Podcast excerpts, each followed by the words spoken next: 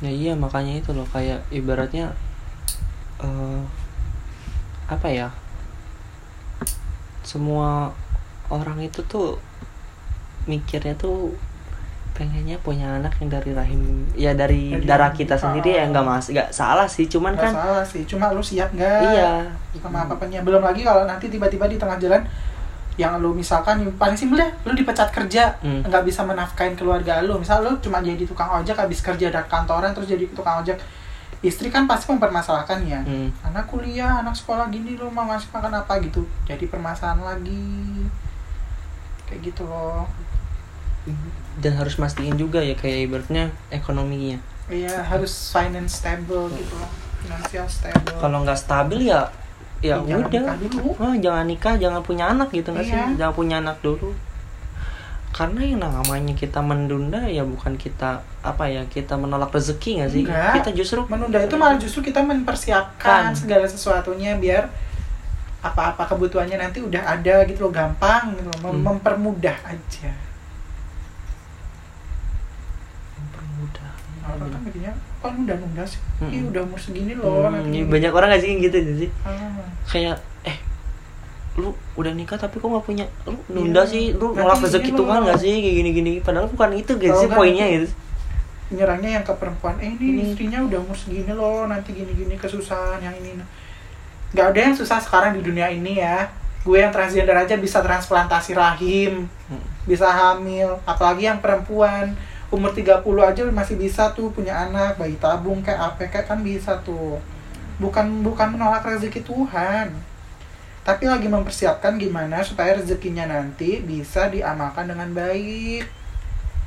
Gak yang kayak udah dapet rezeki dijaga, dipelihara, gak gitu. Justru itu poin yang utama ya, orang-orang tuh gak mikir ke situ gak sih? Yes, tuh.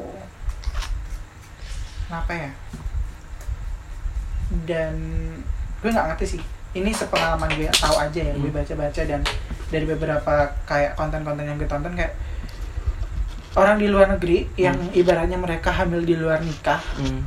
yang cuma pacaran terus nikah tapi pun komitmen buat ngebesarin anaknya bareng, terus even mereka nggak sampai anaknya gede mereka nggak nikah tuh kayak fine fine aja sih, hmm. anaknya juga malah jadi kayak yang, ya nggak semuanya sih emang kayak lebih ngerasa kayak oh I know how's life gitu loh, gue harus gimana untuk nyikapin orang-orang yang mungkin sama kayak gue atau mungkin yang lebih lebih buruk dari gue tuh mereka tahu gitu loh. Hmm. Tapi kalau di Indo nggak ada tuh yang mikir begitu. Ada sih mungkin. Ada, ada sih kayaknya. Cuma nggak kelihatan mata aja. Karena kalau itu kelihatan di mata, bukannya jadi omongan, sih, omongan dan orang, jadi gimana? Omongan dan jadi ini nggak sih, perdebatan, jadi yes. perlawanan. Benar, benar. Karena kan di kita bukan culture-nya kan yeah. gitu, bukan no, culture di Yesus. Culture di luar kan gitu. Iya yeah, benar. Karena di kita kan mayoritas agama Islam dan di Muslim kan nggak menganjurkannya kayak gitu, justru itu kan yang ibaratnya berlawan gitu. Gue ngajak ayolah kita jadi murtad bareng-bareng berjamaah. Eh btw gue lagi dekat sama yang beda agama loh. Tahu apa? Katolik. Love has no gender. Eh has no gender. Love has no religion. Cuma kan di negara kita ada hukum. Ya. Lo bisa nikah sih sama dia, tapi lo nggak bisa terdaftar aja di. Bukannya bisa? Bukannya bisa ya sekarang? Gue kemarin baca nggak bisa sih. Setahu lu bisa nikah? Bisa. Lu bisa, cuma lu nggak terdaftar di Dukcapil. Oh, jadi tetap status gue belum nikah gitu. Ha-ha. Tapi herannya saudara gue bisa bikin kakak tuh. Bisa. Bisa, bisa kan? Bisa, bisa. Cuman tapi kenapa ada yang bilang gitu? Gue tuh sampai sampai pengen komentar gini, ini tuh bukan, ini negara apa sih gitu loh. Hmm. Tapi yang nam, tapi ibaratnya menurut itu se- sebuah toleransi apa bukan sih? Bukan lah. Itu kan itu kan ibaratnya gue nikah nih sama sama inilah, ibaratnya gue menikah sama non muslim non muslim terus uh, ibaratnya gue mau bikin apa apa susah gitu, dan yang gue lakuin itu bukan satu bukan toleransi, bukan, ngerti nggak sih maksud gue? Yang gue lakuin menikah sama dia itu bukan toleransi gitu, toleransi itu bukan itu nggak sih maksud gue, ngerti nggak maksud gue? Toleransi itu bukan ibaratnya gue melawan perusahaan beda agama. Iya. Toleransi tuh lebih kayak gini loh. Lo nikah nih sama cewek lo, hmm. lo muslim, cewek lo non muslim. toleransi itu, lo nggak memaksakan cewek lo untuk ikut lo dan cewek lo nggak maksa lo untuk ikut dia, itu toleransi. Hmm. Jadi lebih ngerti in, ini kepercayaan lo, lo percaya ini, ya udah lo ikutin itu. Ya udah kita nih, kita nikah tapi uh, kita mas, agama lo, agama gua gitu. Hmm. Udah masing-masing aja. Iya masing-masing gitu loh. Cuma gue yang nggak habis pikir tuh masih ada lah beberapa oknum yang ibarat nih, ibarat gue non muslim nih, hmm. gue kenal laki, gue diajak kawin, hmm. kawin sih nikah, kawin gue mau mau aja, nikah. Uh, dia maksain di agama aku tuh, aku nggak bisa kalau nikah sama non uh, sama non muslim, jadi kamu harus ikut agama aku gitu. Nah kayak gitu, kayak ngapain sih lo maksain anak orang gitu loh. Hmm. Dia punya Tuhan dia sendiri, maksudnya Tuhan tuh satu, cuma mungkin sebutannya yang berbeda ya. Hmm. Dia punya keyakinan dia sendiri, dia punya faith-nya dia sendiri, kenapa harus lo paksa untuk ikut ke faith lo? Terus kalau dia udah ikut ke faith lo, apakah itu menjadi sebuah kebanggaan buat lo? Hmm. Kayak selama ini yang gue tangkap adalah kasus-kasusnya adalah kayak ada nih, si A agamanya Kristen, si B agamanya Muslim, nikah, tapi si si A ini diminta untuk ikut agama si B. Hmm. Setelah itu kayak keluarganya si B itu kayak koar-koar gini, dan si B ke- membanggakan kayak, suamiku lo udah ikut agama aku, ikut Islam lo ya. Berarti lo nikah bukan atas dasar agama dong. Hmm. Kalau lo nyebutnya awalnya lo nikah atas dasar agama, berarti itu bukan atas dasar agama dong. Hmm. Kalau dia emang tindak agama lo, ya atas dasar kayak itu keinginan dia, hmm. bukan karena gue pengen nikahin lo dan gue harus ikut per- persyaratan eh, ya, ini ya, gitu ya, loh. Ya, ya. Enggak, ya enggak sih. Iya iya. Itu jatuhnya lo ibaratnya ya formalitas. Iya, bener, hmm. bener banget ya. Kayak gue ikut agama lo biar gue bisa nikahin lo aja. Bukan karena gue bukan emang karena percaya, emang, uh, bukan gue karena cinta sama iya, agama lo. Iya bener. Terus kayak contohnya aja deh. Artis siapa ya? Audi Marisa. Ya. Dia kan pindah agama tuh, ikut lakinya. Dia tuh asalnya apa? Dia Muslim. Tuh awalnya Muslim. Oh, jadi terus ikut lakinya kan ke Kristen kan, huh? ke Nasrani gitu. Keluarganya enggak terima, enggak setuju gitu loh. Ya udah sih maksudnya kayak dia kan udah punya haknya nih, milih hmm. agama dia apa, hidup dia seperti apa. Orang tuh udah enggak punya hak ketika gini kalau se di pandangan gue ya. Hmm. Anak yang udah memasuki usia dua puluh tahun. Hmm. Berarti dia udah bukan bukan kontrol, orang tua udah nggak punya main control ya main lah main ya main ya bukan kontrol ya maksudnya iya. mainnya bukan main tuh ibaratnya kita yang nggak punya kontrol penuh lah istilahnya penuh. Kayak ya oke lah kalau misalkan kamu jangan pulang malam-malam gitu nggak iya. baik mungkin takutnya kalau di jalan kenapa-napa itu masih oke iya. lah kontrol, tapi kalau anak lu mau beragama apa, anak lu mau nikah sama siapa, siapa? anak lu mau, mau kuliah di mana, kerja oh, apa, itu udah urusan anak lu, bukan urusan lu orang tua. Hei, lu udah tinggal menikmati masa tua lu, ngelihat anak lu bahagia, punya cucu, lu punya cucu, anak lu ngehidupin lu, itu udah cukup. Itu perspektif gue ya. Hmm. Kalau orang yang punya perspektif beda ya terserah. Hmm. Ya kalau gue sih kalau soal itu ya pasti setuju ya, ibaratnya yang dimana kita kan hidup buat kita diri sendiri. Oke, okay, kita hidup atas dasar orang tua lah ya. Hmm. Tapi kan tetap ketika nanti uh, orang tua kita yang amit-amit ya, nggak ada atau gimana gitu ya. Tapi kan kita hidup untuk diri sendiri nanti. Ya, kita bener. Sendiri kan. Nanti kalau misalkan kita memilih sesuai apa yang kita nggak inginin, ketika ya, nanti orang-orang tua kita udah lost control atau udah ibaratnya nggak, ya ibaratnya udah amit-amit nggak ada lah. Kita kan yang yang nanggung, yang nanggungnya kita kan, kita yang ibaratnya uh, ngerasain ya, nah. kita yang ibaratnya ngejalaninnya gitu, bukan orang tua kita gitu, bukan gua menafsirkan ini bukan sebagai anak durhaka ya, tapi hmm. ini sebagai kita uh, orang yang udah dewasa, kita harus udah tahu apa mau kita, apa tujuan kita, dan apa pasangan kita tuh semua seperti apa gitu, mau yang beda agama, yang mau sama-sama agama. Yang gak masalah selagi apa ya kalau emang itu lu udah yakin gitu sama iya benar benar kalau emang lu nggak yakin dan emang lu itu apa ya nggak berhasil pun ya udah resiko lu gitu. Mm-mm. Dan gue pasti tahu ngerti kalau emang nggak berhasil pun orang tua sekecewa apa ya. Tapi gue ini sih ada dua dua dua poin yang gue garis bawain hmm. dari yang yang terakhir ini. Yang pertama adalah gue paling benci kalau ada orang tua yang kayak misalkan lu nikah hmm. beda agama terus tiba-tiba orang orang tua lu bilang gini, ya udah terserah uh, terserah kamu mau nikah sama siapa, hmm. tapi papa mama lepas. hmm. Gue paling benci hal kayak gitu. Maksudnya apa? Kayak ya lo lepas pun nggak masalah sebenarnya gitu. Gini loh, orang tua itu kan support ya, yeah. mensupport, mendukung. Kalaupun dia nggak mendukung ya udah biarin aja, toh hidup udah punya masing-masing gitu loh. Mm. Lo ngejalanin hidup sendiri. Bener kata lo yang kayak nanti pun kalau nggak berhasil lo yang ngerasain. Mm. Itu bisa jadi pembelajaran yeah. hidup lo. Oh, kalau gue nikah sama non muslim kayak gini yeah, gitu. Kalau yeah. kalau misal nanti gue nyoba yang semus, uh, seagama bisa nggak yeah, ya yeah, gitu yeah. loh, ya kan? Yeah, gitu. Kalau nggak bisa lagi pun ya udah nggak apa-apa, berarti nyoba lagi yang beda agama atau yang seagama hmm. lagi, kan urusan lo gitu loh. Gue paling benci kalau ada orang tua yang bilang kayak ya udah, ibarat gue deh simpelnya, gue sekarang jadi transgender terus tiba-tiba ibu gue bilang ya udah itu terserah kamu, ibu mau lepas aja terserah hmm. kamu gitu. Ya sebenarnya dari dulu pun lo bisa ngelepas gue gitu loh, even gue belum jadi transgender, ya nggak sih? hmm. Karena gue cuma titipan gitu loh. hmm. Lo nggak mau uh, ngedukung gue atau support gue, ya terserah lo gitu loh. hmm. Toh gue kan dari Tuhan, hmm. Tuhan yang megangin gue. Lo kan cuma sementara, lo pun sebentar lagi mati, gue bodo amat gitu loh. Ujungnya gue tetap sendiri, iya gak sih? Ya, ya kasarnya ya. Kasarnya gitu, ya kan? Tapi siapa sih yang mau juga seorang anak yang dibesarkan sama kedua orang tuh pakai kasih sayang, pakai sebarang apa, plaketa gitu kan? Tiba-tiba orang tua gitu kan pasti anak mikir ya, say. Hmm. Itu justru malah menurut gue jangan sampai ada orang tua yang ngomong gitu ke anak sih. Even anak itu udah seumuran kita, terus tiba-tiba orang tua ngomong gitu, pasti kepikiran lah. Iyalah pasti, ibaratnya semandiri pun, semandiri apapun anaknya.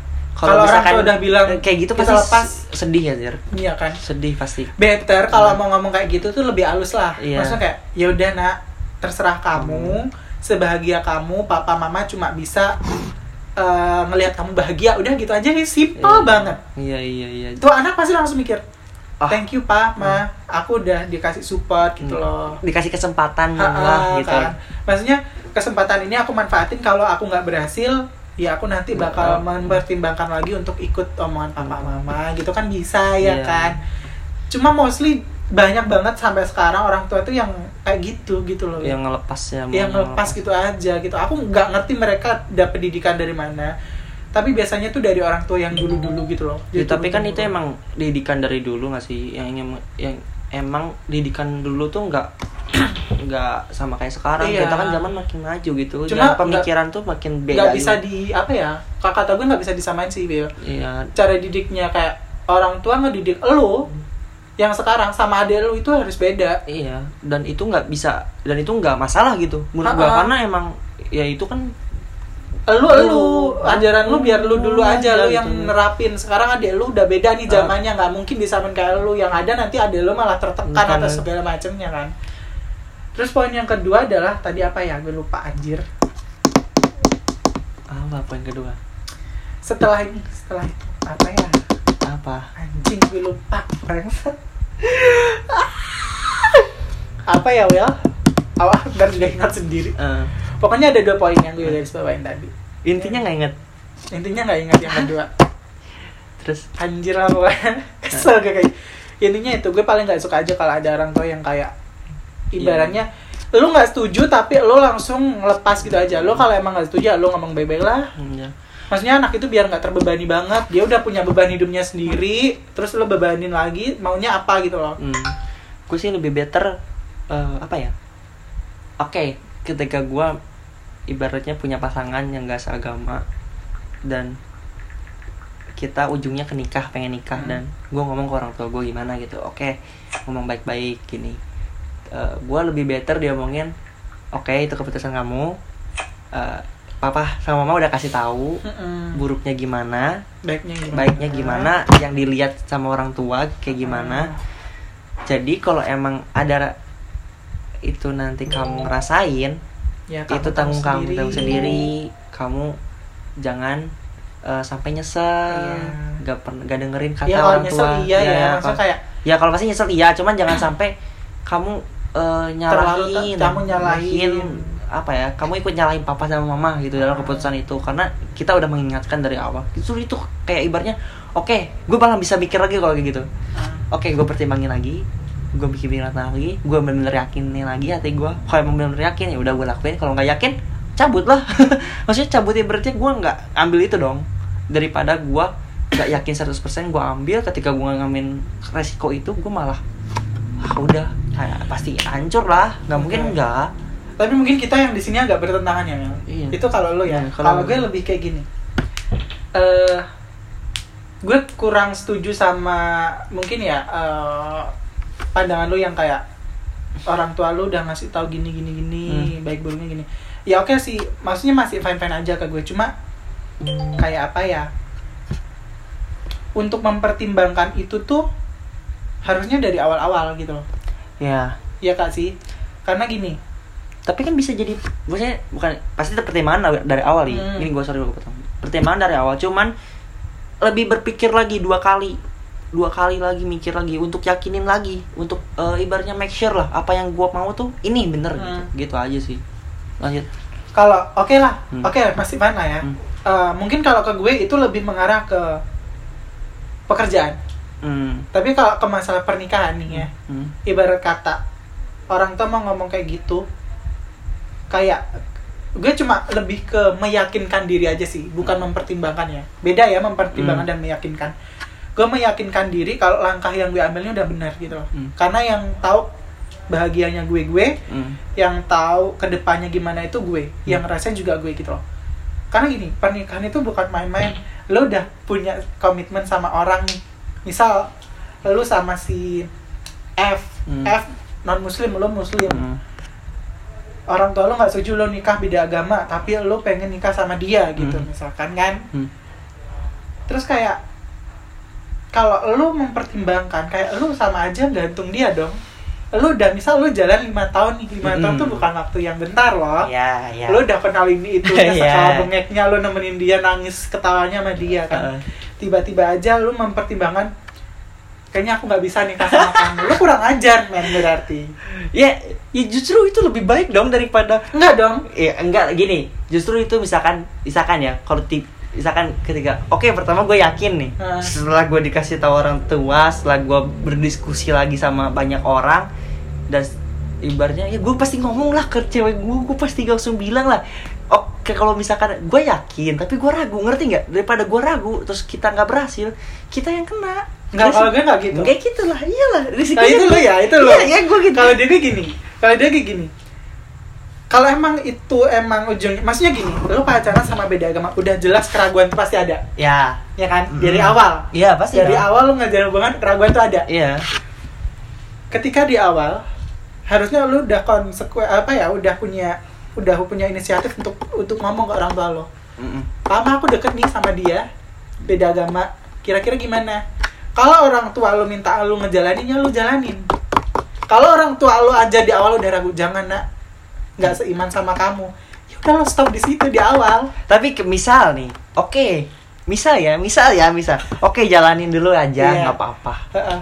Tapi ketika gue nanti, pah mah, aku mau nikah nih sama ini kayaknya, uh-uh. aku mau lanjut.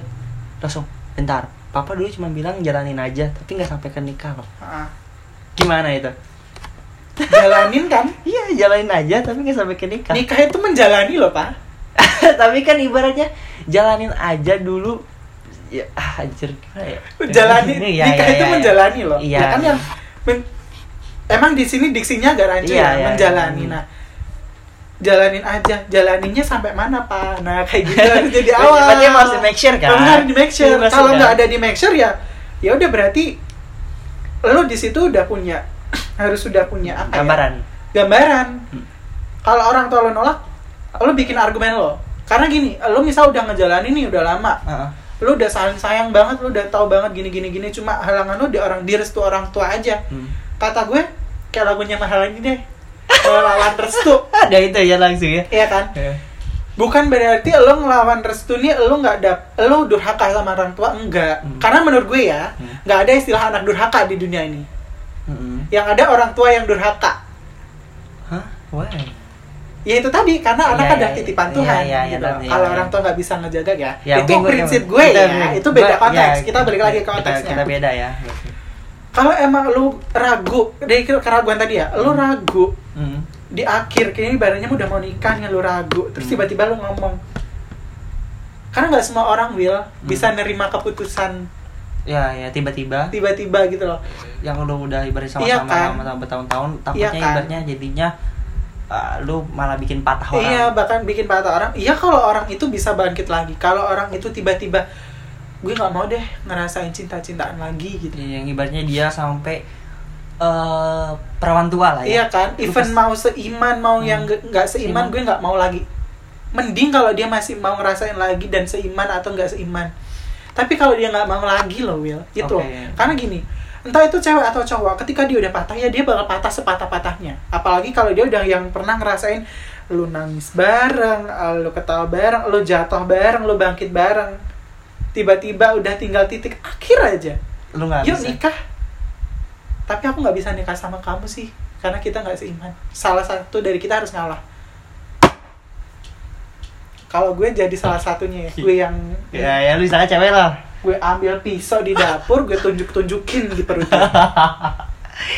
Asli, iya, karena iya, apa ya, perasaan tuh bukan hal yang sembarangan ya. Iya.